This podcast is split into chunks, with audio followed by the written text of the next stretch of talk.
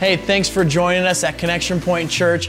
You know, we would love for you to stay connected, and a simple way for you to do that is to subscribe so that each week you can get notified when new content goes live. We'd also love to keep in touch with you throughout the week, and the best way to do this is through our Connection Point Facebook page. Now, with all that being said, let's go to this week's message from one of our guest speakers.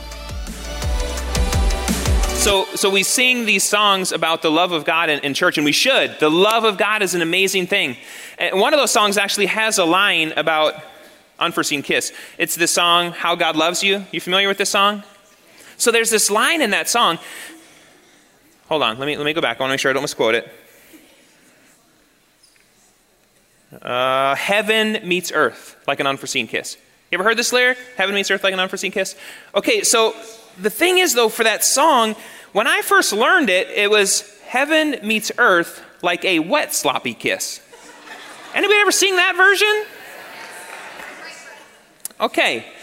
So I'm a highly distractible person, like squirrel, you know, I could go off. So you put a line like that in a song, like I just went from exalting Jesus to thinking about a 120 pound Labrador licking my face, you know, like it's not right. It's not right.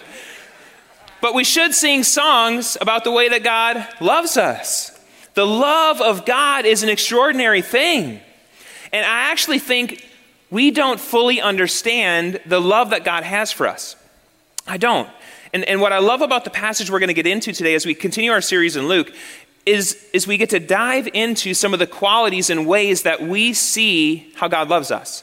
So if you have your Bibles, Hey, I hope you do. If you're new to Connection Point Church, we say that because we want you in God's Word. We want you in it daily, so we hope you, have it today. Uh, if you don't have a Bible with you today, there's one underneath the, the chair in front of you.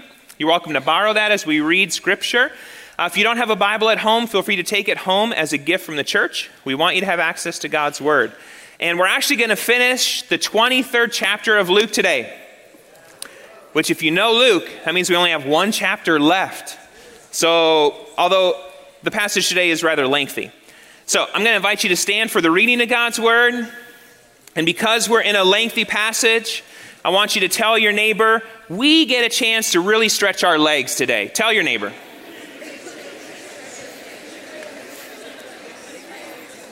And what that means is you're going to stand for a little while. Uh, but this is a great passage. There's a lot going on here. And so we're going to start in verse 26 of Luke, the 23rd chapter. And here's what Luke writes He said, And as they led him away, they seized one, Simon of Cyrene, who was coming in from the country, and laid on him the cross to carry it behind Jesus. And there followed him a great multitude of the people and of women who were mourning and lamenting for him. But turning to Jesus, he said, Daughters of Jerusalem, do not weep for me, but weep for yourselves and for your children. For behold, the days are coming when they will say, Blessed are the barren in the wombs that never bore, and the breasts that never nursed. Then they will begin to say to the mountains, Fall on us, and the hills, cover us. For if they do these things when the wood is green, what will happen when it is dry? Two others who were criminals were led away to be put to death with him, and when they came to the place that is called the skull, there they crucified him and the criminals, one on his right and one on his left. And Jesus said, Father, forgive them for they know not what they do. And they cast lots to divide his garments. And the people stood by watching, but the ruler scoffed at him, saying, He saved others, let him save himself, if he is the Christ of God, his chosen one. The soldiers also mocked him, coming up and offering him sour wine, and saying, If you are the king of the Jews, save yourself. There was also an inscription over him, This is the king of the Jews. One of the criminals who were hanged railed at him, saying, Are you not the Christ? Save yourself and us. But the other rebuked him, saying, Do you not fear God, since you are under the same sentence of condemnation? And we indeed justly, for we are receiving the due reward of our deeds, but this man has done nothing wrong. And he said, Jesus, remember me when you come into your kingdom. And he said to him, Truly I say to you, today you will be with me in paradise. It was now about the sixth hour, and there was darkness over the whole land until the ninth hour, while the sun's light failed, and the curtain of the temple was torn in two. Then Jesus, calling out with a loud voice, said, Father, into your hands I commit my spirit. And having said this, he breathed his last. Now, when the centurion saw what had taken place, he praised God, saying, Certainly this man was innocent. And all the crowds that had assembled for this spectacle, when they saw what had taken place, returned home beating their breasts. And all his acquaintances and the women who had followed him from Galilee stood at a distance watching these things. Now there was a man named Joseph from the Jewish town of Arimathea. He was a member of the council, a good and righteous man, who has not consented to their decision and action, and he was looking for the kingdom of God. This man went to Pilate and asked for the body of Jesus. Then he took it down and wrapped it in a linen shroud, and laid it in a tomb and cut in stone, where no one had ever yet been laid. It was the day of preparation, and the Sabbath was beginning. The women who had come with him from Galilee followed and saw the tomb and how his body was laid. Then they returned and prepared spices and ointments. On the Sabbath day they rested according to the commandment. These are the very words of God. You may be seated this morning. Tell your neighbor you did a great job.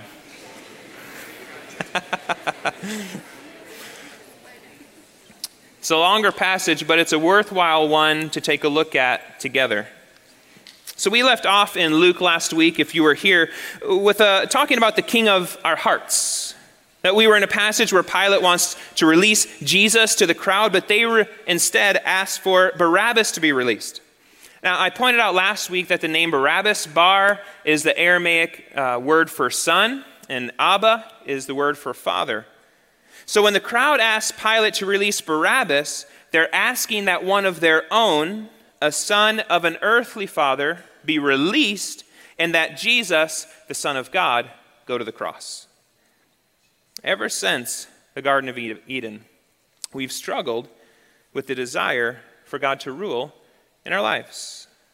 The question all of us must face is Jesus King of your heart? We've all got to consider that question. Have we enthroned Jesus or have we enthroned ourselves, our plans, our desires, our dreams. To enthrone Jesus, we must live the crucified life. We must become who he was, do what he did, believe what he taught, and obey what he commanded. Those are the qualities of what it looks like to live the crucified life. If you've ever looked for a definition, it's basically just following in the way of Jesus, for he's our best example. And, and we don't do this as a way to earn salvation. We, we don't do this to earn God's love. There's no way to earn it. He's already freely given it. So we simply respond to Jesus and his love for us by living like him. And what would compel Jesus to live this kind of life for us? In one word, love. Love was the driver that compelled God the Father to send his Son for this purpose. And love is what led Jesus to submit to the will of the Father on the cross. So I'd like to look at our passage this morning to discover exactly how much it is that God loves us, because He loves us much. In fact, God loves us so much, He's concerned about our future. So God loves us so much. He loves you so much, He is concerned about your future. On his way to the cross, there's this multitude of women following Jesus, and he turns to tell them, Daughters of Jerusalem, don't weep for me, but weep for yourselves and for your children. For the days are coming when they will say, Fortunate indeed are the women are childless, the wombs who have not borne a child, and the breasts that have never nursed. People will beg the mountains, fall on us, and plead with the hills, bury us. I want us to consider after Jesus, he's faced trial, he's been beaten and ridiculed. He's at this point not even able to carry his own cross because he's, he's about half dead. But even in that situation, he's more concerned for us and our future than himself. Jesus is concerned for your future. I mean, this city which he's wept over, it's rejected him, and, and so it's going to be judged and condemned because of it. And this concerns Jesus. It concerns him that even the faithful, because he's talking about women who love him, even the faithful are going to face challenging days in their future because of how Jerusalem has rejected his kingship. Jesus is concerned about your future. He's concerned about your future if you've not made him king of your heart. He's concerned about your future if you have made him king of your heart and some of the hardship you'll face because of that. He's concerned about your future. God loves us so much, He's concerned about our future. And how else does God love us? God loves us so much, He forgives us. God loves us so much, He forgives us. After Jesus is put on the cross, He cries out in a loud voice, Father, forgive them, for they don't know what they're doing. Jesus forgives those responsible for His crucifixion. He forgives those that are being influenced by evil. He models what it looks like to love your enemies and pray for those who persecute you. Again, that was a teaching of Jesus. He models for us the crucified life. He forgives us for releasing Barabbas, asking that he be crucified instead. God loves us so much, he forgives us. And how else does God love us? He, he loves us so much, he invites us to live in his kingdom. God loves you so much, you are invited to live in his kingdom. After forgiving those responsible for his crucifixion, the, the two crim- criminals on the, on the right and on the left, they begin to interact with Jesus. One mocks him, while the other puts his faith in Jesus. Uh, the one criminal, he asks to be included in God's kingdom. What a statement on the cross. He's being crucified and says, Jesus, let me live in your kingdom. And Jesus says, I assure you, today you'll be with me in paradise. But it is interesting that the man asks not to live in paradise, but to live in his kingdom. That's interesting terminology. But this was the ongoing message of Jesus. It's how he opens in ministry. We look at Mark chapter 1, where, where Mark uh, records that Jesus saying, The time is fulfilled and the kingdom of God is at hand. Repent and believe in the gospel. Uh, one of the concerns I've had uh, as a pastor within our Western culture is it seems we've promoted a salvation culture over a gospel culture. And I want to explain what the difference is between the two, because there is a big difference between these two cultures. A salvation culture simply encourages people to be saved by Jesus so they can gain eternal life, but a gospel culture invites people to live an extraordinary life with God now. There's a difference between those two things. Uh, if you've been attending Connection Point Church for any length of time, I hope you understand we're working hard here to create a gospel culture, not just a salvation culture. Because the problem with salvation cultures is people want to be saved and guaranteed eternal life, and then oftentimes kind of not have a whole lot to do with Jesus until they get to heaven. But that's not the invitation we have. That's not good. It's, it's really not the gospel. Because in a gospel culture, citizens of God's kingdom, they live for Jesus now, making him the king of their heart so that they can serve as kingdom carriers everywhere they go. There's a difference. We're invited to live for Jesus now. We don't have to wait. So, ladies and gentlemen, we've been invited to the kingdom of God. You've been invited. I've been invited. Your mother in laws have been invited. And some of you are upset about that. Joanne, if you're watching this, I love you. Even the criminal on the cross, he asks, not simply for eternal life. We, need to look at these statements more closely sometimes. He asks to be included in God's kingdom because he knew that's where it was at. Like, that's what life was all about. And as Jesus continues to preach the gospel, so he starts with, the kingdom of God is at hand. Then later in his teachings, he explains, and this is what citizens of my kingdom look like. He gives a description of them that they're poor in spirit, they realize they need help, that they're meek, they're, they're strong, but they're easy to live with, that they mourn over sin, they, they turn from evil and commit to never return to it. They always want more of God. They see needs and they meet needs. They keep their hearts clean. They make peace wherever they go. And they do what's right, even when it's hard. These are all qualities of what it looks like to be a citizen in God's kingdom. And so then our reflection can be how am I doing? Do those qualities describe me? It's not that you try to live like that, it's because of Jesus in you, you naturally live like that. So, how are you doing? Do these qualities describe you? If not, you might be just living out a salvation culture instead of a gospel culture.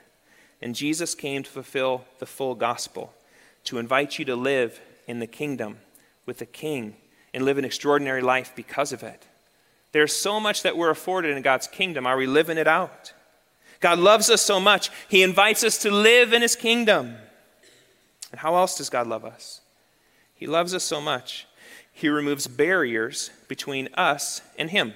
He takes them away. He, he takes barriers out of, out of place. Shortly before Jesus dies on the cross, there's a curtain in the temple and it's torn in two. You see, within the temple, there's this curtain. So uh, we've, we've shared pictures before. We've got the Temple Mount, and you've got the court of the Gentiles, and you go further in, you've got the court of the women, and, and you go inside the temple, and you've got this chamber, and it's broken up into two parts. You've got the holy place, which is where the priests daily ministered. It's where the candelabra is. So if you go back to the beginning of Luke and Zechariah, he's ministering in the temple. That's where he's at in the holy place. But then you've got this place behind a curtain, the Holy of Holies. And it was the place for God. Only the high priest, one day a year on the Day of Atonement, could he go and cross behind the veil to the place where God dwelled. That was their understanding. And this veil was huge. It was 34 feet in length, 69 feet tall, three to four inches thick. So when that veil was split in two, that was a big deal. You can't exactly pick that back up and put it back together. And God didn't want him to. He was saying, My job is done here. You have direct access to me. There is nothing to keep you from me now that Jesus has died on the cross. It is God's heart to remove barriers that might be keeping you from God. It was his heart 2,000 years ago, and it is his heart today. What are those barriers that are keeping you from God? Is it pursuit of wealth, degrees, or anything else keeping you from dedicating your life to God? Is your longing for success and affirmation, does it hold you back from stepping into the life that God has for you? Are television and social media distracting you from living a life holy in God's kingdom? God loves us so much, He removes barriers between us and Him. How else does God love us? He, he loves us so much, He sent His Son to die for us. God loves you so much, He sent His Son to die for you. After the curtain of the temple is torn in two, Jesus calls out with a loud voice, Father, into your hands I commit my spirit. Jesus died on the cross. And there's been some debate about that in the last couple thousand years. And so I took time during our Good Friday service back in April to address that question with Did Jesus really die on the cross? So if you still have questions about that, I encourage you go back, go to our iTunes podcast or online at connectionpointchurch.org. Go back and listen to that message. If you've got questions about Did Jesus really die? I answered that question there. So I'm going to go ahead and ruin the message for you. He did die. But I would still encourage you to go back to watch it. But Jesus did die on the cross, and so I want to move forward with that understanding this morning. And he died so that we might die to sin. That's what Scripture tells us. He died so that we could overcome evil in our lives. He died so you would no longer be a slave to sin. That's why he died. He died to set us free. You look at 1 Peter, here's the description. He himself bore our sins in his body on the tree, that we might die to sin and live to righteousness. There's the reason he died on the cross. By his wounds, you have been healed. For you were straying like sheep, but have now returned to the shepherd and overseer of your souls. Isn't it wonderful that we have an overseer for our souls? Thank you, Lord.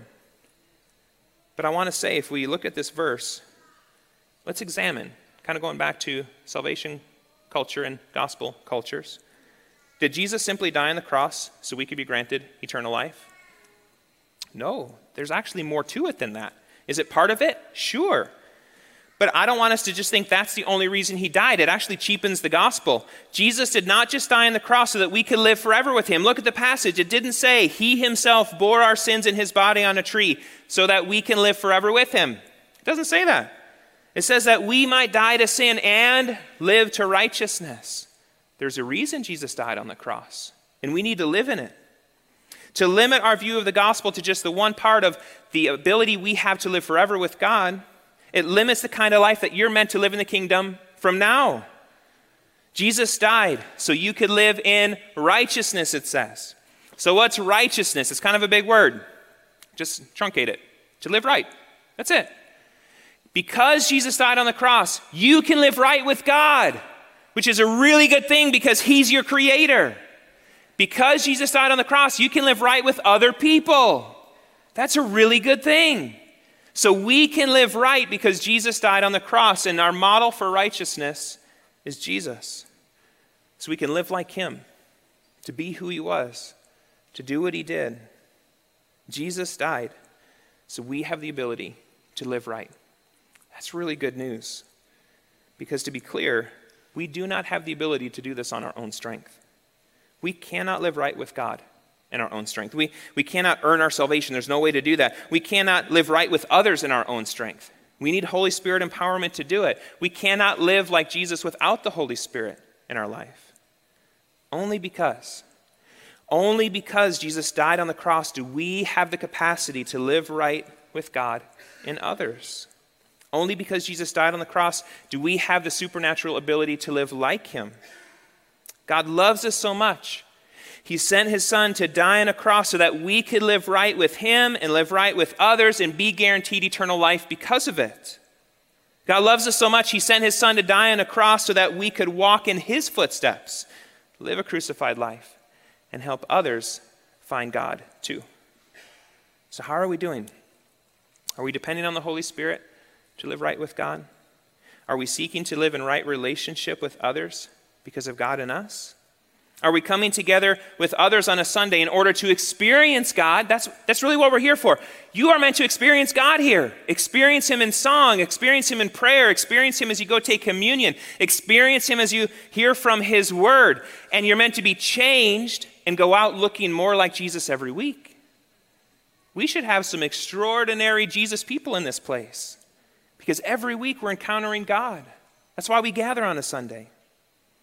God loves us so much, He sent His Son to die for us so that we could live right. And how else does God love us? He loves us so much, He enthroned Jesus as King. God loves us so much, He enthroned Jesus as King, and that's a really good thing. The, political atmosphere in Jerusalem as Jesus goes to the cross, it's really a convergence of lots of competing forces at that time. The self appointed leaders of the Jewish people, they're set on a course radically different from the way of Jesus.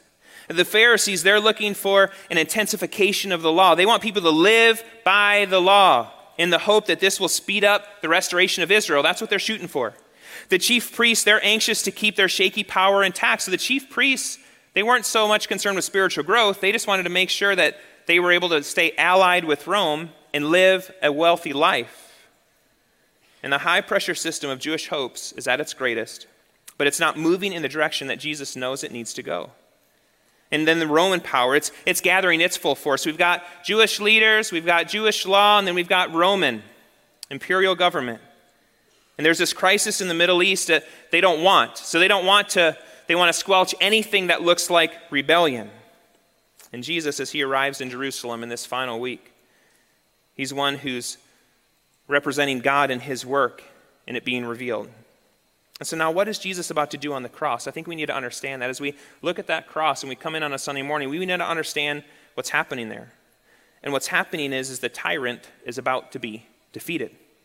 And not Rome, but the dark power that stands behind this great and cruel empire.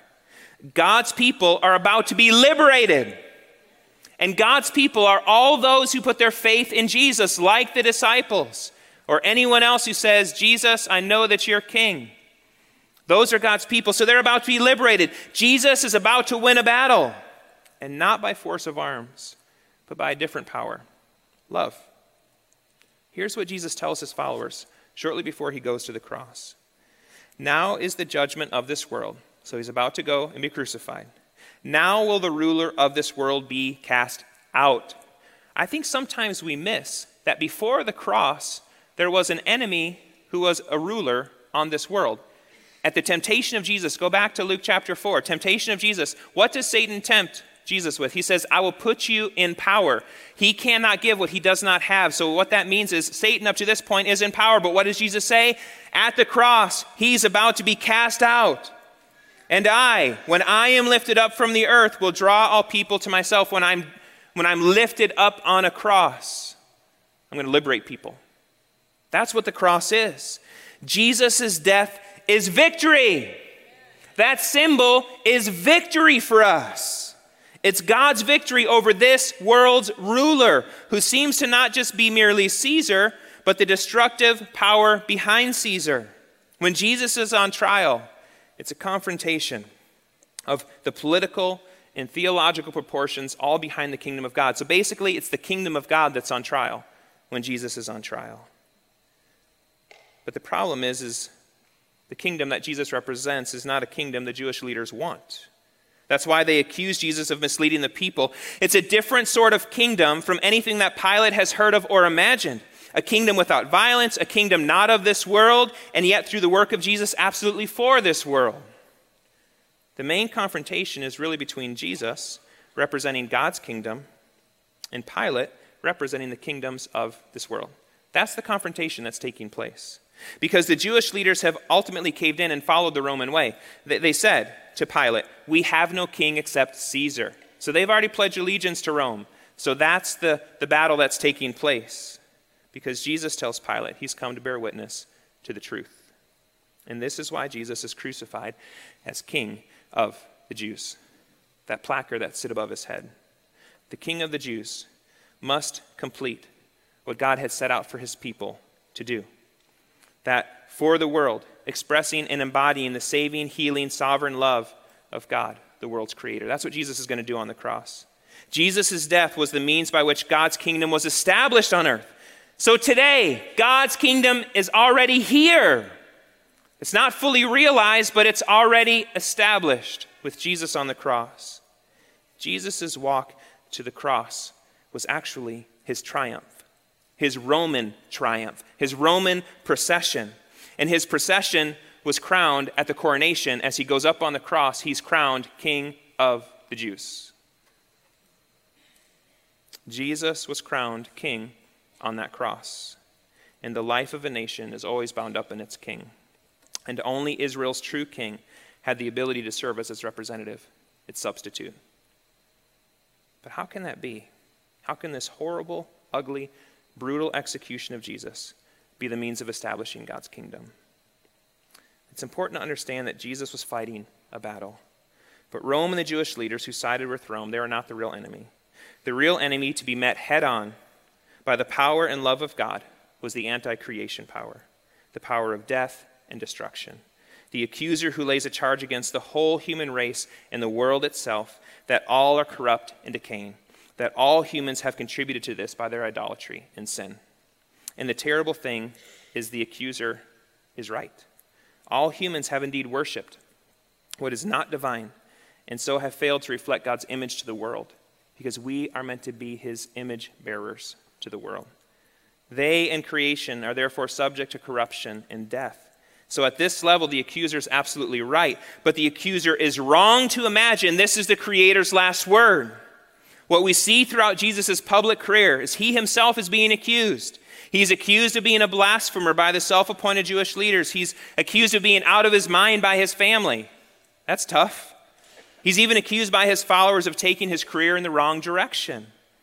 And all of the strands of evil throughout human history, throughout the ancient biblical story, they come rushing together as the Gospels tell the story of Jesus, from demons shrieking at him in the synagogue, the misunderstanding of Romans and Jews, and doubts of his own friends and followers. So I'm summarizing what we've covered in the Gospel according to Luke. So now, finally, Jesus is accused in front of the chief priests and the council. Pastor Zachariani talked about that a couple of weeks ago. He's accused of plotting against the temple. He's accused of forbidding the giving of taxes to Caesar. He's accused of claiming to be the king of the Jews, a rebel leader. He's accused of blasphemy, of claiming to be God's son. So, all of these accusations leveled against him. They come rushing together from all sides as the leaders accuse Jesus before Pilate, and Pilate finally does what all the accusations throughout the Gospels have been demanding. He has him crucified. Jesus, in other words, he's taken all the accusations that were outstanding against the world and against the whole human race, and he's borne them in himself. Israel was the representative of God to the world. Remember, God called Abraham's family to be a blessing.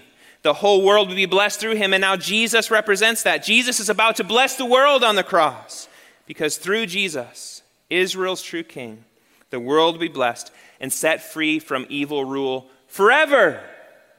Evil does not have a hold on you because of the cross. The question is are you allowing it because you're not living in the victory Jesus gained for you?